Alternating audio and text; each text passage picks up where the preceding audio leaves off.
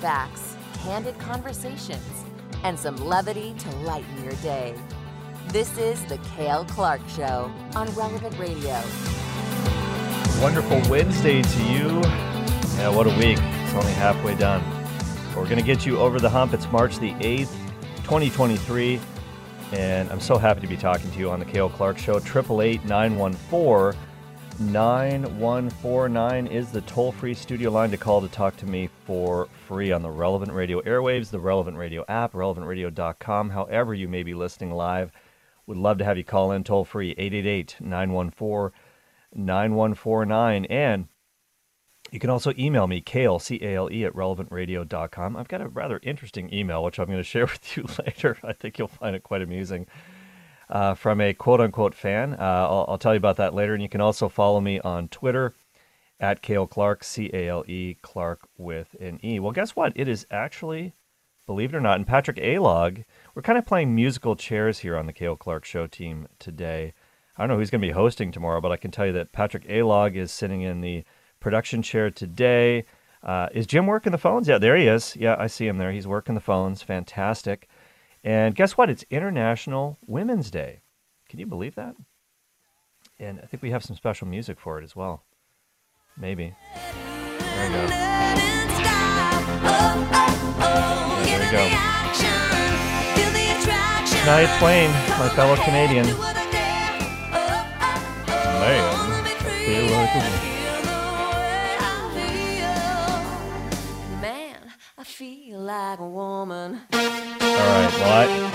don't, but I, I can tell you this: I am, I am certainly blessed among women. I can say that for sure because I've got my wife Trish, my daughter Michaela, even our pets are, are female. I've got two female dogs, Poppy and Cookie, and and I, I am very very blessed, and, and I'm sure that you are as well. And today we're going to talk about some of the bad girls of the Bible, but it's going to be a little bit different, a little bit different from what you think. I'm not going to go down the the traditional Jezebelian route. Not going to talk about her, but I am going to talk about how God used some potentially scandalous ladies to bring about his will. Some of them even got into the human ancestry of Jesus. How about that? Um, they got into his human DNA. And um, I want to ask you off the top, if you want to call in 888 914 9149, who is your favorite woman saint, or who's your favorite female character in the Bible, and why? And, and you can't say Mary, uh, you can't say Our Lady because she's everybody's favorite. The greatest saint of all in the Catholic Church is a woman. That's too easy.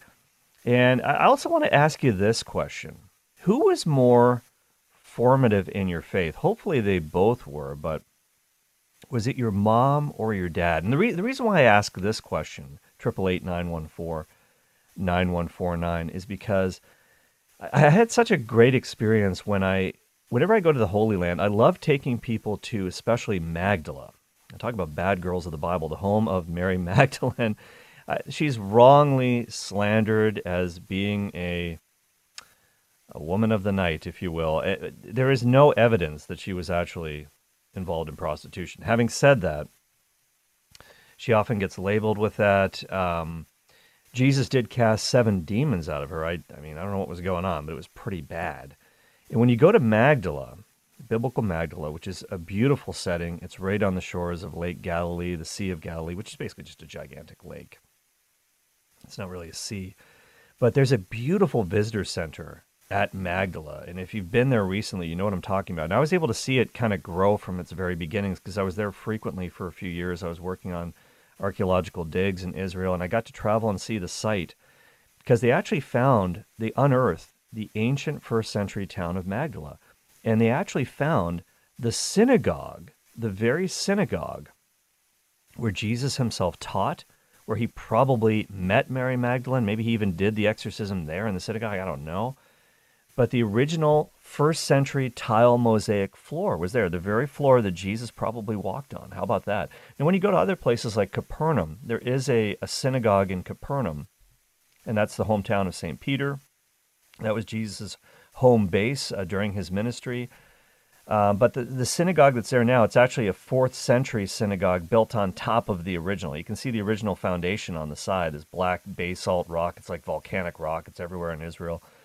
Uh, but they built a, a, synagogue on top, and that's because of the, you have a tradition of building on top of the foundation. Build, the, you never want to throw away a holy site. You always want to build uh, something on top of it. And so that's why St. Paul, in his first letter to the Corinthians, talks about building on a foundation. And that's often literally done when it comes to these, these synagogues and, and holy sites. But in Magdala, we actually have the original first century town. And what basically happened was during the Great War with Rome uh, that took place between 66 and 70 AD, the Romans were closing in on Magdala, and the townspeople thought that the synagogue would be desecrated and the best that they they literally brought the house down. They they knocked down their own synagogue in an attempt to prevent it from being defiled.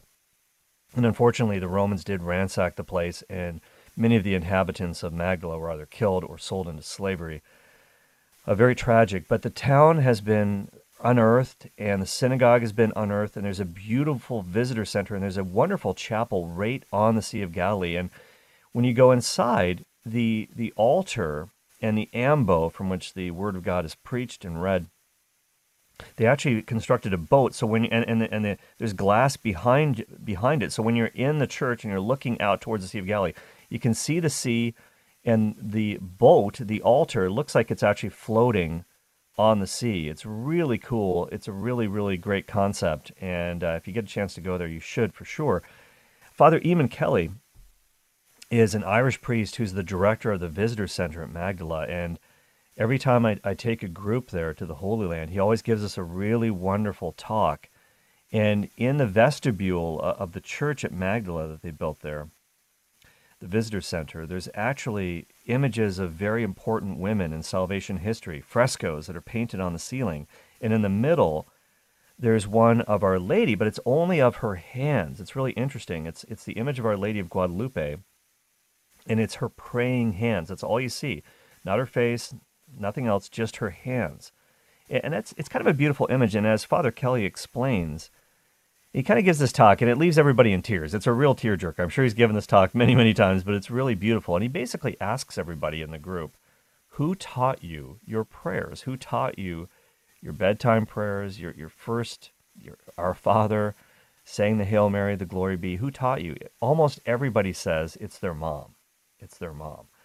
And so he talks about the importance of women in God's plan, in, in our lives, in the biblical story, in salvation history. And it's just a great, great presentation. And maybe you can identify with that. Was your mom more formative in your faith formation when you were younger? Maybe it was your dad. I don't know. Every family's a little bit different, and hopefully it's complementary roles. But unfortunately, there is sin and brokenness in the world, and, and maybe some of you didn't have that other parent figure in, in your life, and and whoever was there, your mom or your dad, did, did the best that they could. But I think for a lot of us, I know it's certainly true in my case. My my mom was the one who taught me my prayers at the foot of my bed. You know, before I went to bed, my bedtime prayers, and I have great memories of that. I actually do remember that my mom teaching me my prayers, and I need to keep praying and get better at it. And so when we look at the, the Bible, we find a lot of really interesting women in salvation history. And one of the more unique places that we find uh, these ladies is actually in the genealogy of Jesus in the Gospel of Matthew. And I, I invite you to call in and tell me who are your favorite uh, ladies in salvation history, the most inspiring women in the Bible that you know, or maybe your favorite woman saint. And uh, everyone would say Mary, but you can't use Mary. It's too easy. So you can call in 888 914 9149 as you're calling, and we're going to get your calls in, in just a moment. But I want to actually show you a part of the Bible that a lot of people think is really boring, maybe not worth reading. They kind of skip over it, their eyes glaze over when it comes up at Mass. It's the genealogy of Jesus. I Dream of Genealogy. Remember I Dream of Genie? I Dream of Genealogy. I don't think so. That was one of Scott Hahn's puns. I had to steal that one. And in Matthew chapter 1, we have the genealogy of Jesus. Now, I'm not going to read the whole thing. It's a little bit like reading a phone book, if you remember those things. We don't have them anymore. But the old white pages with everybody's names and phone numbers, think, what is going on here? Okay, there you go. Quick on the draw, Patrick Gaylord, Dream of Genie. Barbara Eden, I believe, if I'm not mistaken. How about that? All right, so let's get back to the genealogy of the Messiah. I'm just going to read the first few verses of, of Matthew's Gospel. An account of the genealogy of Jesus the Messiah, the son of David, the son of Abraham. And of course, Abraham, the father of us all, and our father in faith, the father of the Jewish people. Also, David, the great king, King David. He wasn't the first king, but he was, of course, the king. Next verse Abraham was the father of Isaac, and Isaac the father of Jacob, and Jacob the father of Judah and his brothers, and Judah the father of Perez and Zerah by Tamar, and Perez the father of Hezron, and Hezron the father of Aram, and Aram the father of Amminadab, and Amminadab the father of Nahshon, and Nahshon the father of Salmon, and Solomon the father of Boaz by Rahab, and Boaz the father of Obed by Ruth, and Obed the father of Jesse, and Jesse the father of King David, and David was the father of Solomon by the wife of Uriah. Okay, now I'll stop there. And I always feel bad for the unsuspecting lector at Mass who maybe hasn't practiced the reading. And when it gets into Jehoshaphat and Jotham and Manasseh and Jeconiah and Zerubbabel and all these names, Uh, you can kind of tell who did their homework. But having said that, this is definitely the book of the genealogy of Jesus. And it's, it's interesting because in, in the Greek text, it actually says the Genesis, the Genesis. And there's a Hebrew word for this in, in the Old Testament. In Genesis chapter 5, we did a whole series on Genesis on the Faith Explained program. In Genesis chapter 5, it talks about all of the genealogy of Adam, all the descendants of Adam. And it says, This is the book of the generations of Adam. And the Hebrew word is actually toledot, toledot. But in the Greek Old Testament, and yeah, the Old Testament was written in Hebrew, but there's a Greek version of it. It's called the Septuagint.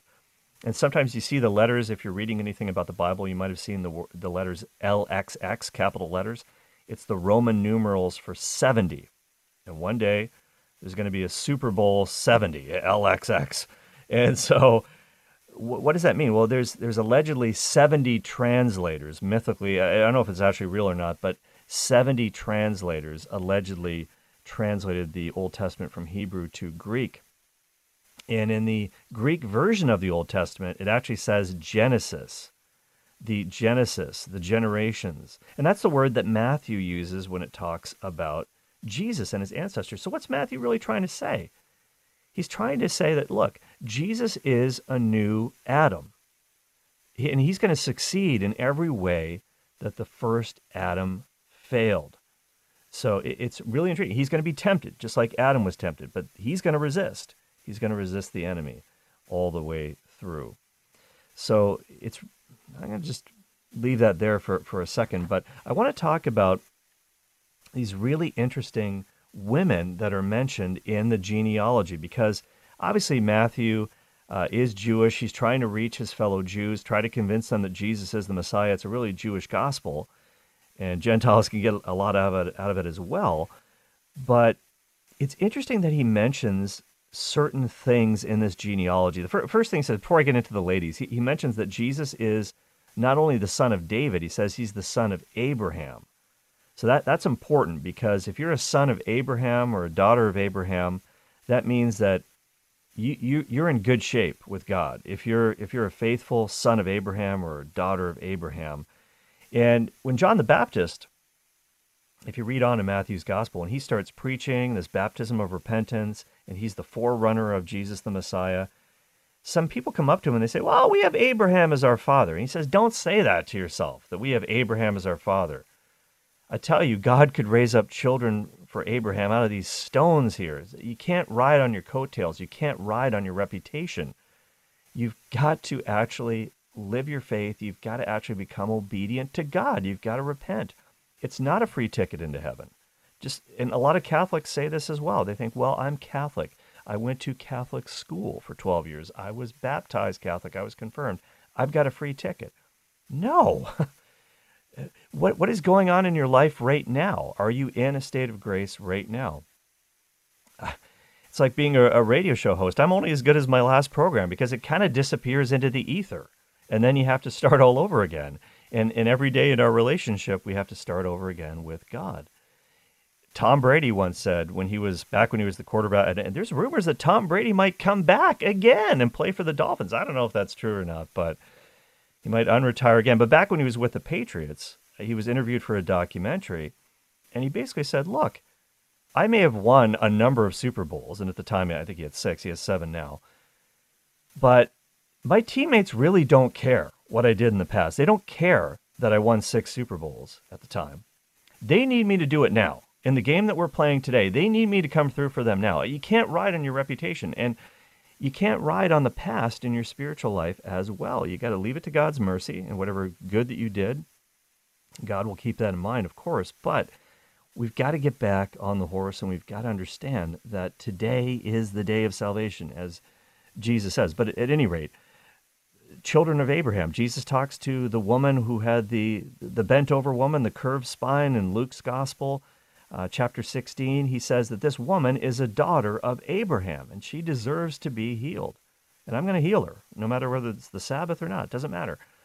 Uh, the rich man and Lazarus in the parable, right? He cries out, Father Abraham, have mercy on me.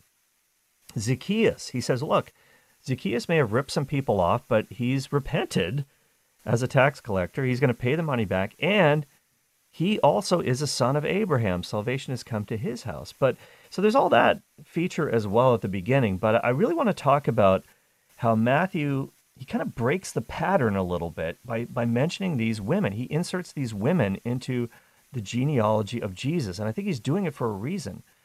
He talks about three in particular. He talks about Tamar, he talks about Rahab, and he talks about Ruth.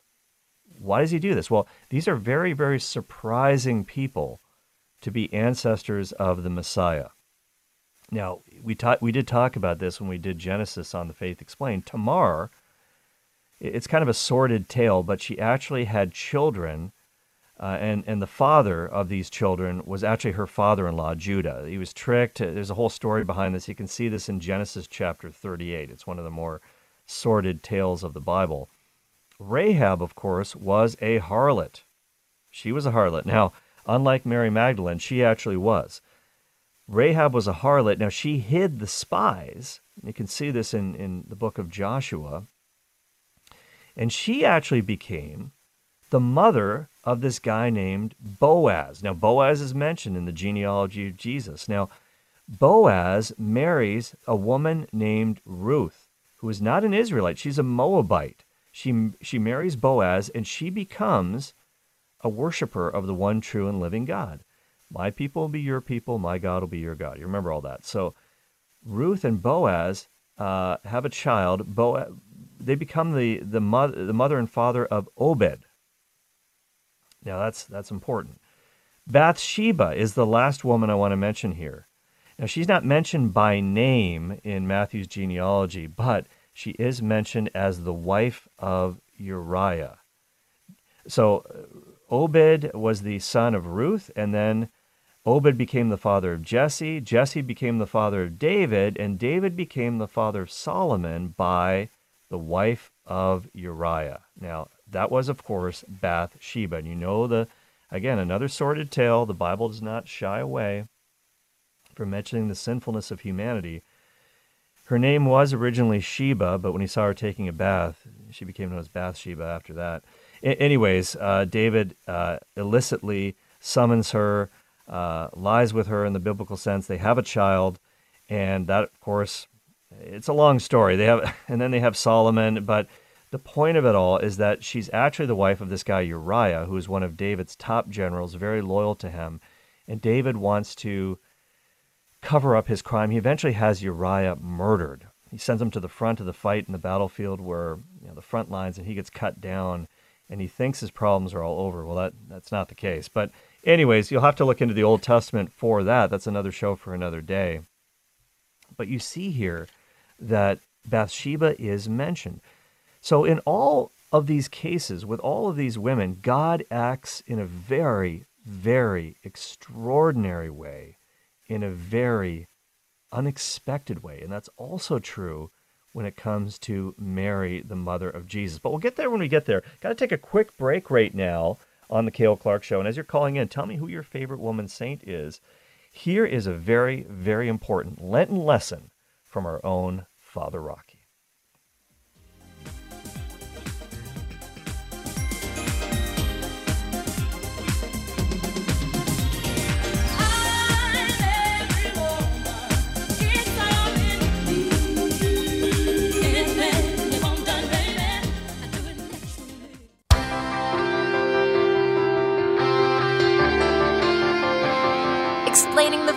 So you can explain it to others.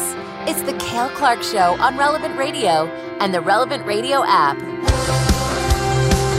Welcome back to the program. Triple eight nine one four nine one four nine is the number to call to reach me on the Cale Clark Show and join me on air.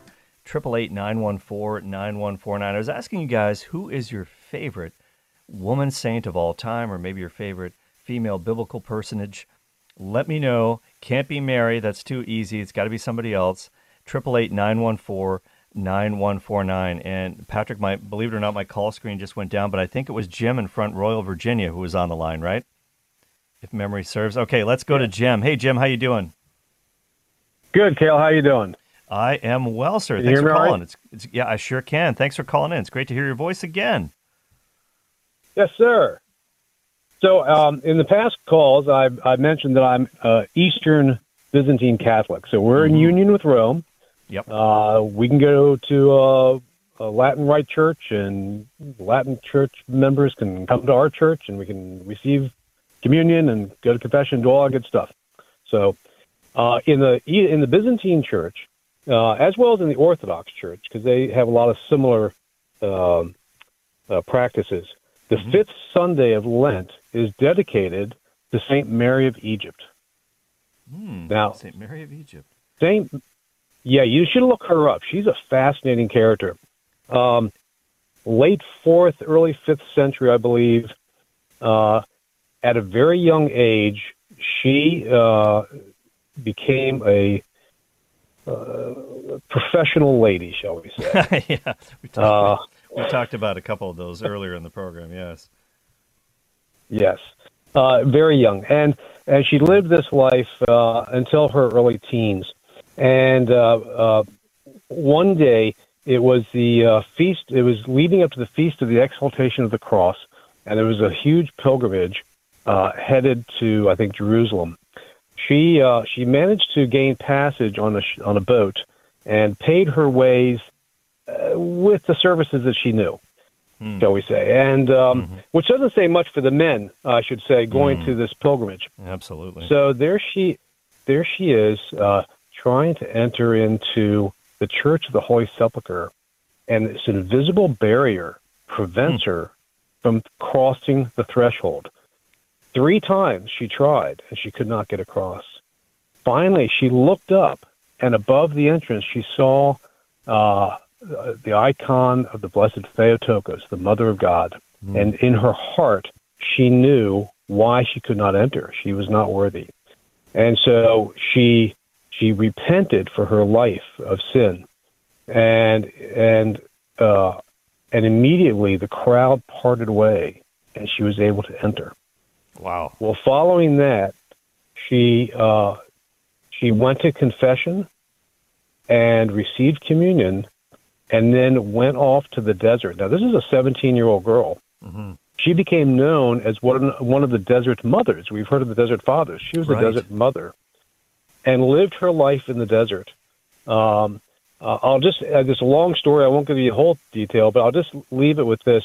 Uh, later in the story, we are introduced to uh, Saint Zosimos, who was a monk who lived on the edge of the desert, and uh, would eventually give her her final communion and bury her uh, with the help of a lion that the Lord sent to dig a hole, to dig a grave. So it's a fascinating story. Sure uh, She is. Uh, we love her because of her repentance, even against the, the the passions of the flesh, and uh, which is what we we wish to tame during Lent, right? Yeah, So, I, I, I agree go. with that, Jim. Yeah, I appreciate that. And St. Mary of Egypt, what a great saint for our time. Uh, that is so uh, obviously inundated with immorality, and, and to be able to repent and turn from that and be sanctified. There, there's hope for each one of us, and that, that's a great, great saint to mention. Thank you so much. That was Jim in Front Royal, Virginia. Really great call. And you can call in too with your favorite lady saint, 888 914 9149. Just want to get back to what I was saying about the four women, the four intriguing women that are mentioned, other than Mary, in the genealogy of Jesus in Matthew's Gospel in the first chapter. Talking about Tamar, talking about Rahab, uh, talking about the wife of Uriah, that's Bathsheba, and of course Ruth as well. But it had some interesting, interesting backgrounds, and, and let's face it, just rank sinfulness in the case of Tamar and also Rahab. All of these women are at some level not in a good situation. Not in a good situation because of the way that they've lived. And, and in Ruth's case, it's not her fault. But all four of these women are able to get in a good place because there are men who accept responsibility for them, who take care of them, who draw them under protection, and allow them to to have a legitimate existence among the people of God. Judah, the father-in-law of Tamar, he admits what he did. He admits he was wrong. Rahab was vindicated by Joshua. And, and later on in the New Testament, in the book of James, James in chapter 2, verse 25, he actually uses Rahab as an example of faith uh, acting out in works. Faith without works is dead. And, and Rahab is actually a great example of her faith and works working together, uh, protecting the spies. And then Ruth, of course, the, the Moabitess, if you will, she believes in the God of Israel. She believes in his people, and she is redeemed by this guy named Boaz, who's this kinsman redeemer. And, and in, in that sense, he's kind of like a type of Jesus Christ who redeems us from the evil one. And when you redeem someone, you pay a price to free that person, whether from prison or whatever the case may be, a bride price, as it were. And so Jesus redeems us, of course, uh, with his precious blood uh, in his passion. And then, of course, Bathsheba. It's all David's fault of course. But Bathsheba later on plays a very, very important role in the kingdom because she is Solomon's mother and she becomes the queen in Israel. She's the queen mother. Solomon, of course, wasn't that faithful to God as we know in certain ways. A lot of wives, a lot of concubines. Who's going to fight it out to be queen? Uh, they're not going to have a mud wrestling tournament. It's the queen mother. So she supersedes them all, and people come to her. They come to Bathsheba with requests for the king, very much like the intercession of Mary in the New Testament. And so I think it's a brilliant, brilliant uh, point that, and in fact, that's what's going on in, in the gospel when the Magi come to see Jesus, and he's you know maybe about two years old at this point, and he's sitting on his mother's lap. And she is the seat of wisdom, of course, because wisdom incarnate Christ is right there. And so they, it's very much like uh, Bathsheba enthroned next to King Solomon. So how about that? So that's that's the context that Matthew places these women in, and that's why it's really interesting. Was when he talks about Mary. There's also some question about Mary. Not that she did anything wrong, of course, but Mary was very vulnerable to accusation. Even at, at some level, you could say her life was in danger because of the fact that she was pregnant, not yet married, not yet, of course, betrothed to Joseph, but before they came together, the child is obviously not his. That's a dangerous situation for Mary. And she was protected as well by a righteous man, by Joseph, just as these other ladies were protected uh, in the past, in the old covenant time. But there, there are a lot of other great and special women in salvation history, and I'd love to hear who your favorites are. Let's go to the phones right now. Let's go to Teresa, who is calling from. Oh, she just hung up, Teresa, just a moment too soon. All right, let's go to Barbara. You can call back, Teresa. Uh, triple eight nine one four nine one four nine. Let's go to Barbara in Passaic, New Jersey. Hi, Barbara. Yeah, hi. Um, one of my favorite female saints, or I should say my favorite, is Saint Scholastica, the twin sister of Saint Benedict. Right. Um, yeah, they were both raised by wealthy parents. Of course, they were twins, and they both established, you know, religious communities within a couple of miles of each other. Mm. And it once a year, they would get together at a farmhouse to talk and you know discuss holy things, spiritual mm-hmm. matters. Mm-hmm. And uh, the last time it happened, Saint Scholastica sensed that she was going to die soon, and she didn't want Saint Benedict, her twin brother, to leave. But he said he had to because it was against the rule, his rule, to you know be leaving his monastery mm-hmm. overnight. So she went and prayed, and there was a humongous storm, and he had to stay. And, you know, then he left that next day, and three days later he had a dream where she passed, you know, and she had passed. But, And he- I um, think he saw her soul ascend into heaven or something Yes. like that in the vision. Yeah. yes, yeah, but It- she, she, she, she established, you know, the uh, the nuns, the Benedictine nuns. Yeah, that, that's a great story. In fact, I think it was her feast day just a few days ago. In fact, uh, uh, when I went to mass that day, uh, that was the Mm-hmm. story that the, the priest told in, in the homily about about them. Oh. And I really didn't even know that. yeah, it's a it's a it's a great great account. Uh, this you know praying for the storm to arise, and it's interesting, Barbara, Yeah. that you mentioned that because people have told me that Saint Barbara is the Mhm. patron saint of weather. Uh-huh. Santa Barbara. Did you know that? Never heard of that one. No, no. Well, I, I I heard this from a priest friend of mine, and uh, every time I I want to play golf and it's going to rain, I've tried the intercession of Saint Barbara, and it just keeps raining. So I don't know. Maybe that's Oh. not the case. I don't know. It's never worked, give it up. Barbara. I'll keep trying, but Saint Barbara Yeah. has not come through Yeah. for me. Maybe she's saying don't play golf so much. I don't know, but I don't Mm, play that much. yeah. Mm-hmm. But but hey, Barbara, I appreciate the call so much, and I hope you're having a very happy and holy Lent. Yes. Call back anytime. Thank you. Okay, thank you. Bye bye. God bless you. 888 914 9149 888 914 9149. Yeah, producer Jim just said, yeah, ora et labora, prayer and work, the rule of St. Benedict. Yeah, we, we've got to incorporate that, incorporate that into our own lives, of course, every day as well. You're listening to the Cale Clark Show on Relevant Radio. Let's go to Teresa in Mission, Texas. Hi, Teresa. You're back. You called back. I'm glad you got through.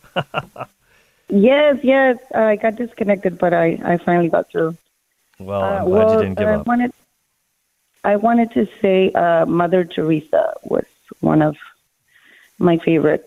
Uh, Mm. I, I actually got to uh, live. I was born in '76, so I got to live a lot of, you know, or see a lot of uh, the the amazing work that she did for the poor and for humanity, and you know, she she Mm-hmm. helped a lot of people out, and and it, it's and I'm lucky to have her name too. So Yeah, that, there you go. I was going to say uh, with a, with a name like Teresa, she's got to be one of your favorite saints. There's there's a, there are a lot of great Teresas in in the church. Of course, there's Saint Teresa of Avila, Saint Therese of Lisieux, the Little Flower, and of course Mother Teresa of Calcutta, and uh, Saint Mother Teresa, of course. And and yeah, obviously she is just such a, a quintessential saint for the 20th century, and she impacted so many lives. And I always love those pictures of her with Saint John Paul II when they when they would see each other, and just a couple of saints hanging out.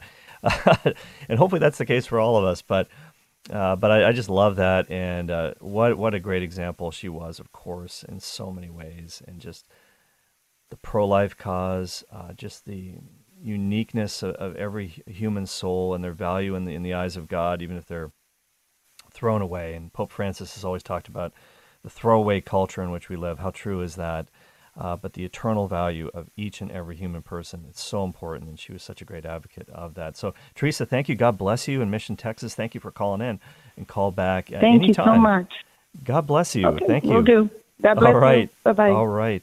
Triple eight nine one four nine one four nine. Scale Clark Show on Relevant Radio. Let's go to Dan in Bettendorf, Iowa. Hi, Dan. Hi, Cale. Um, a saint that I really look up to is Saint Monica. Um, I think Hmm. all of us have family members and friends that we are praying um, unceasingly to come back into the church. And what a wonderful example of how God can answer that prayer and not only bring them back into the church, but accomplish really extraordinary things uh, through, um, in the example of Monica and her son, St. Augustine. Yeah, now, Dan, in your life, have you uh, relied on her intercession for certain situations? And I don't know if you, anything you can mention on the radio, but have you seen this happen in other people's lives around you? Um, in those around me, yes. And my oldest child is seven, so thankfully um, has not Hmm. strayed away yet, but definitely something to continue praying for that that my kids stay within the church as well. Oh, absolutely. Amen to that. And, and thank you for mentioning that, Dan. Yeah. Saint Monica, of course, the saintly mother of Saint Augustine. And it's pretty amazing. All three of them became canonized saints. Uh, Monica, Augustine, of course, became a doctor of the church, and Saint Ambrose, who was the pastor of the the church that they all attended, if you will. And uh, Bishop Ambrose of Milan, of course, he became a, a doctor of the church as well. So all three of them canonized saints. And of course, we all have heard the story, the famous advice that Ambrose gave Monica. Hey, you need to talk to God about your son Augustine about three times as much as you're talking to Augustine about God. He had kind of tuned her out, and sometimes that happens. I, I, we've all done it as young people. We've tuned out our parents, our elders at times, and sometimes we need to pray for somebody else to come into their life. And that's exactly what happened. Monica prayed for Augustine, and then Ambrose came into his life. And he really listened to Ambrose, he really respected him. And that's really what got him going, I think, intellectually back towards the Catholic faith. So it's a, it's a great story, of course, and we all have loved ones who have strayed away, but they can return. They can return, and St. Monica can be a great, great help uh, on that front. You're listening to the Cale Clark Show on Relevant Radio, 888 914 9149. It's International Women's Day, asking who are your favorite female saints. Let's go to Claire in Cedar Rapids, Iowa. Hi, Claire. Hi. Hey, welcome My, to the program. Thank you. My favorite saint, um, I of course love Saint Therese, but I, I think I actually love her mother even more, Saint Zélie Martin. Oh, her mother. Um, wow. Of course, yeah. She and she and her husband were both um, canonized saints. I think they're one of the only married couples um, that both became Mhm. saints. But um, I I just love her because she is very relatable and she um, was a little bit snarky, which I love. Um, I Oh, love yeah? that saints are very are very real people. Um, Mhm. yeah, you can actually read her letters, um, which are are awesome if you can get a hold of those.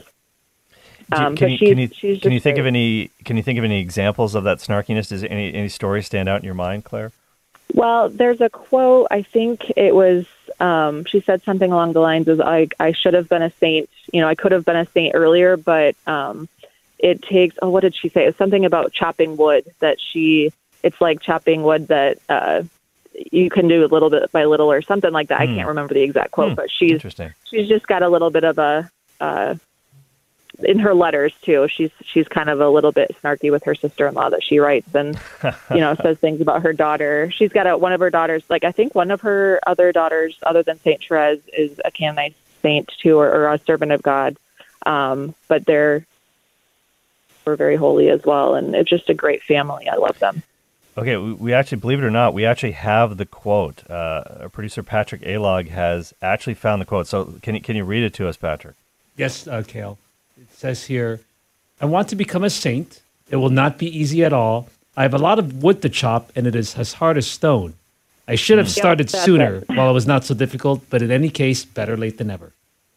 Yeah, I love it. Better late than never. I like that. Yeah, absolutely. and, and that's it. We have to start today, like we were talking about earlier. Yep. Can't ride in our coattails or what we did in the past. Nor can we despair and say, "Oh, I'm out of God's reach." No, He He can use any one of us at any time. And hey, Claire, thank you for mentioning that because that's kind of a unique take. And uh, the parents of Saint Therese, and I love that. I love that they're canonized saints, and, and we need more of that in the church. We need more examples in every vocation. And for a long, long time, for a long, long time, of course, uh, the only people that seemed to get canonized were priests, nuns, religious. Uh, but thankfully, that changed a lot, especially during the pontificate of John Paul II. And, and people just need Amen. to understand that there are saints among us. Hopefully, we're all living saints, but but those examples of encouragement are really, really important. So thanks for that call. Really appreciate that, Claire. Call Of back course. any any time. All right, let's go to kind of. Uh, okay, we got to take a break right now. Thank you, Patrick, for mentioning that. But we'll be right back with your phone calls and much more. 888 914 9149. Scale Clark Show on Relevant Radio.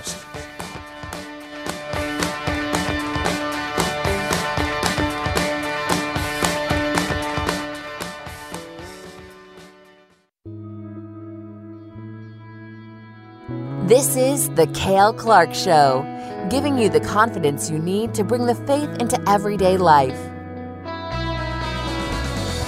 Welcome back to the program. Triple eight nine one four nine one four nine is the number to call. 888 914 9149. You can also email the program. It's great to hear from you.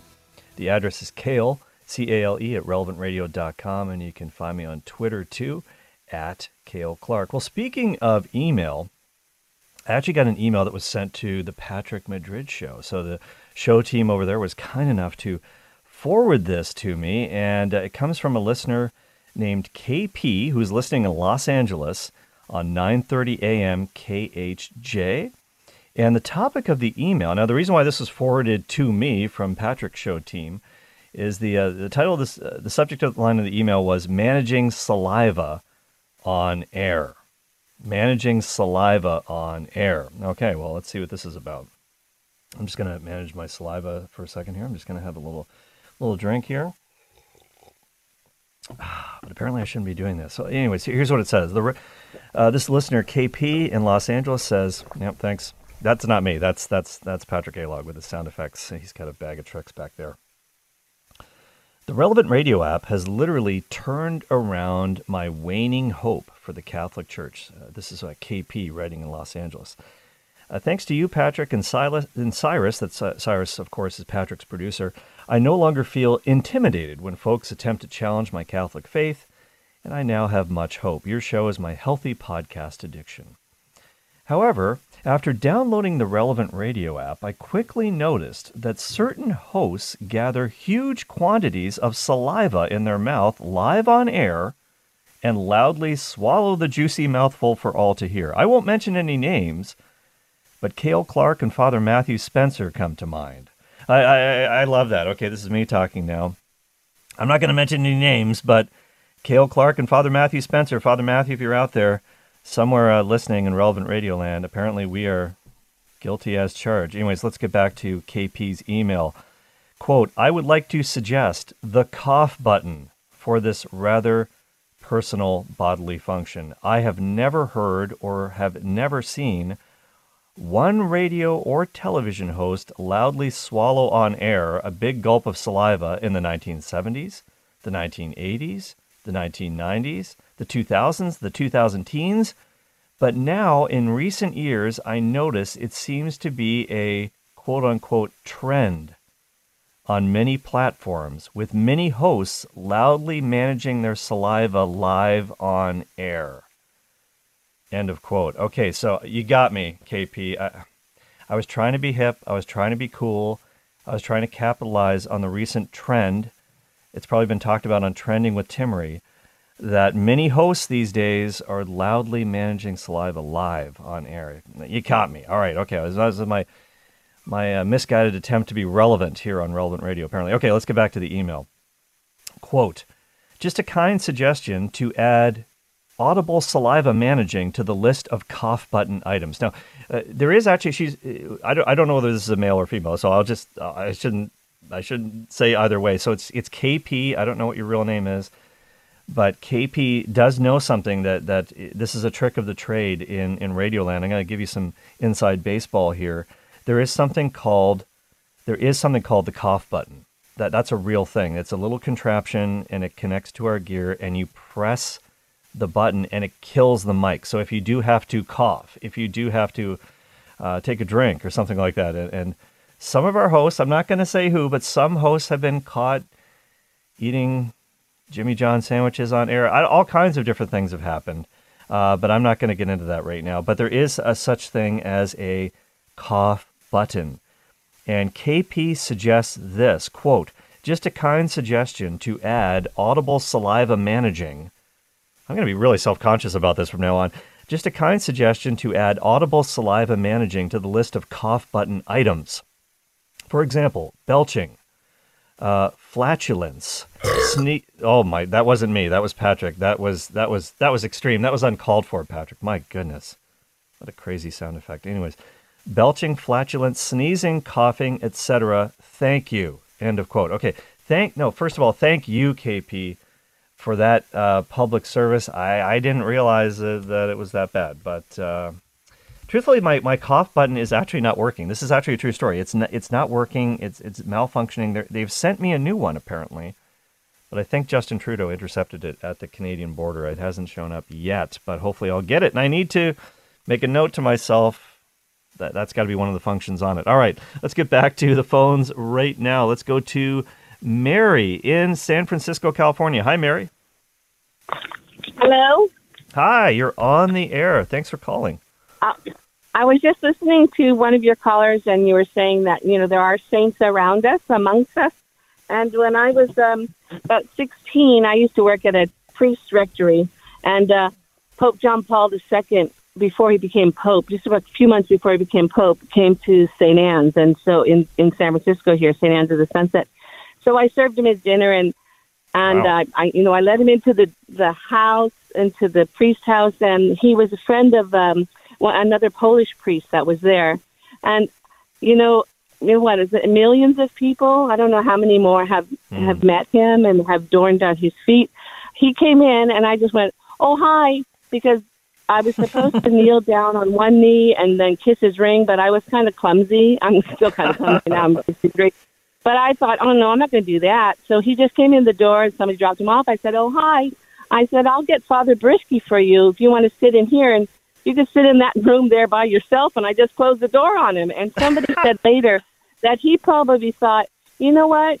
You you treated him just like how we would treat anybody. You know, I did not know he was going to be a saint now, but um, then also that night uh, we have a friend who was a Monsignor who brought him out, um, brought Pope John Paul II out touring. But he went up to my mom's house because everybody would go to my mom's house. She's from Ireland, and they rang her doorbell at ten o'clock at night with with Pope John Paul II. before- But my mom thought it was one of our friends who comes really late. He goes, "I'm not opening that door," and and so now everybody Wow. calls the front door of my mom's house holy ground. But anyway, and then when I was I'm pregnant with my firstborn, ch- my first son, I had a miscarriage the, the year before, and Mother Teresa was over at St. Anne, and she was having a nun. A lot, a lot of the women were becoming nuns, but we knew the sexton there, so he said we could come to the to the mass. So we were at mass, and Mon, uh, Mother Teresa got up to speak, and she said, "My mass, my my prayers today are for the unborn child."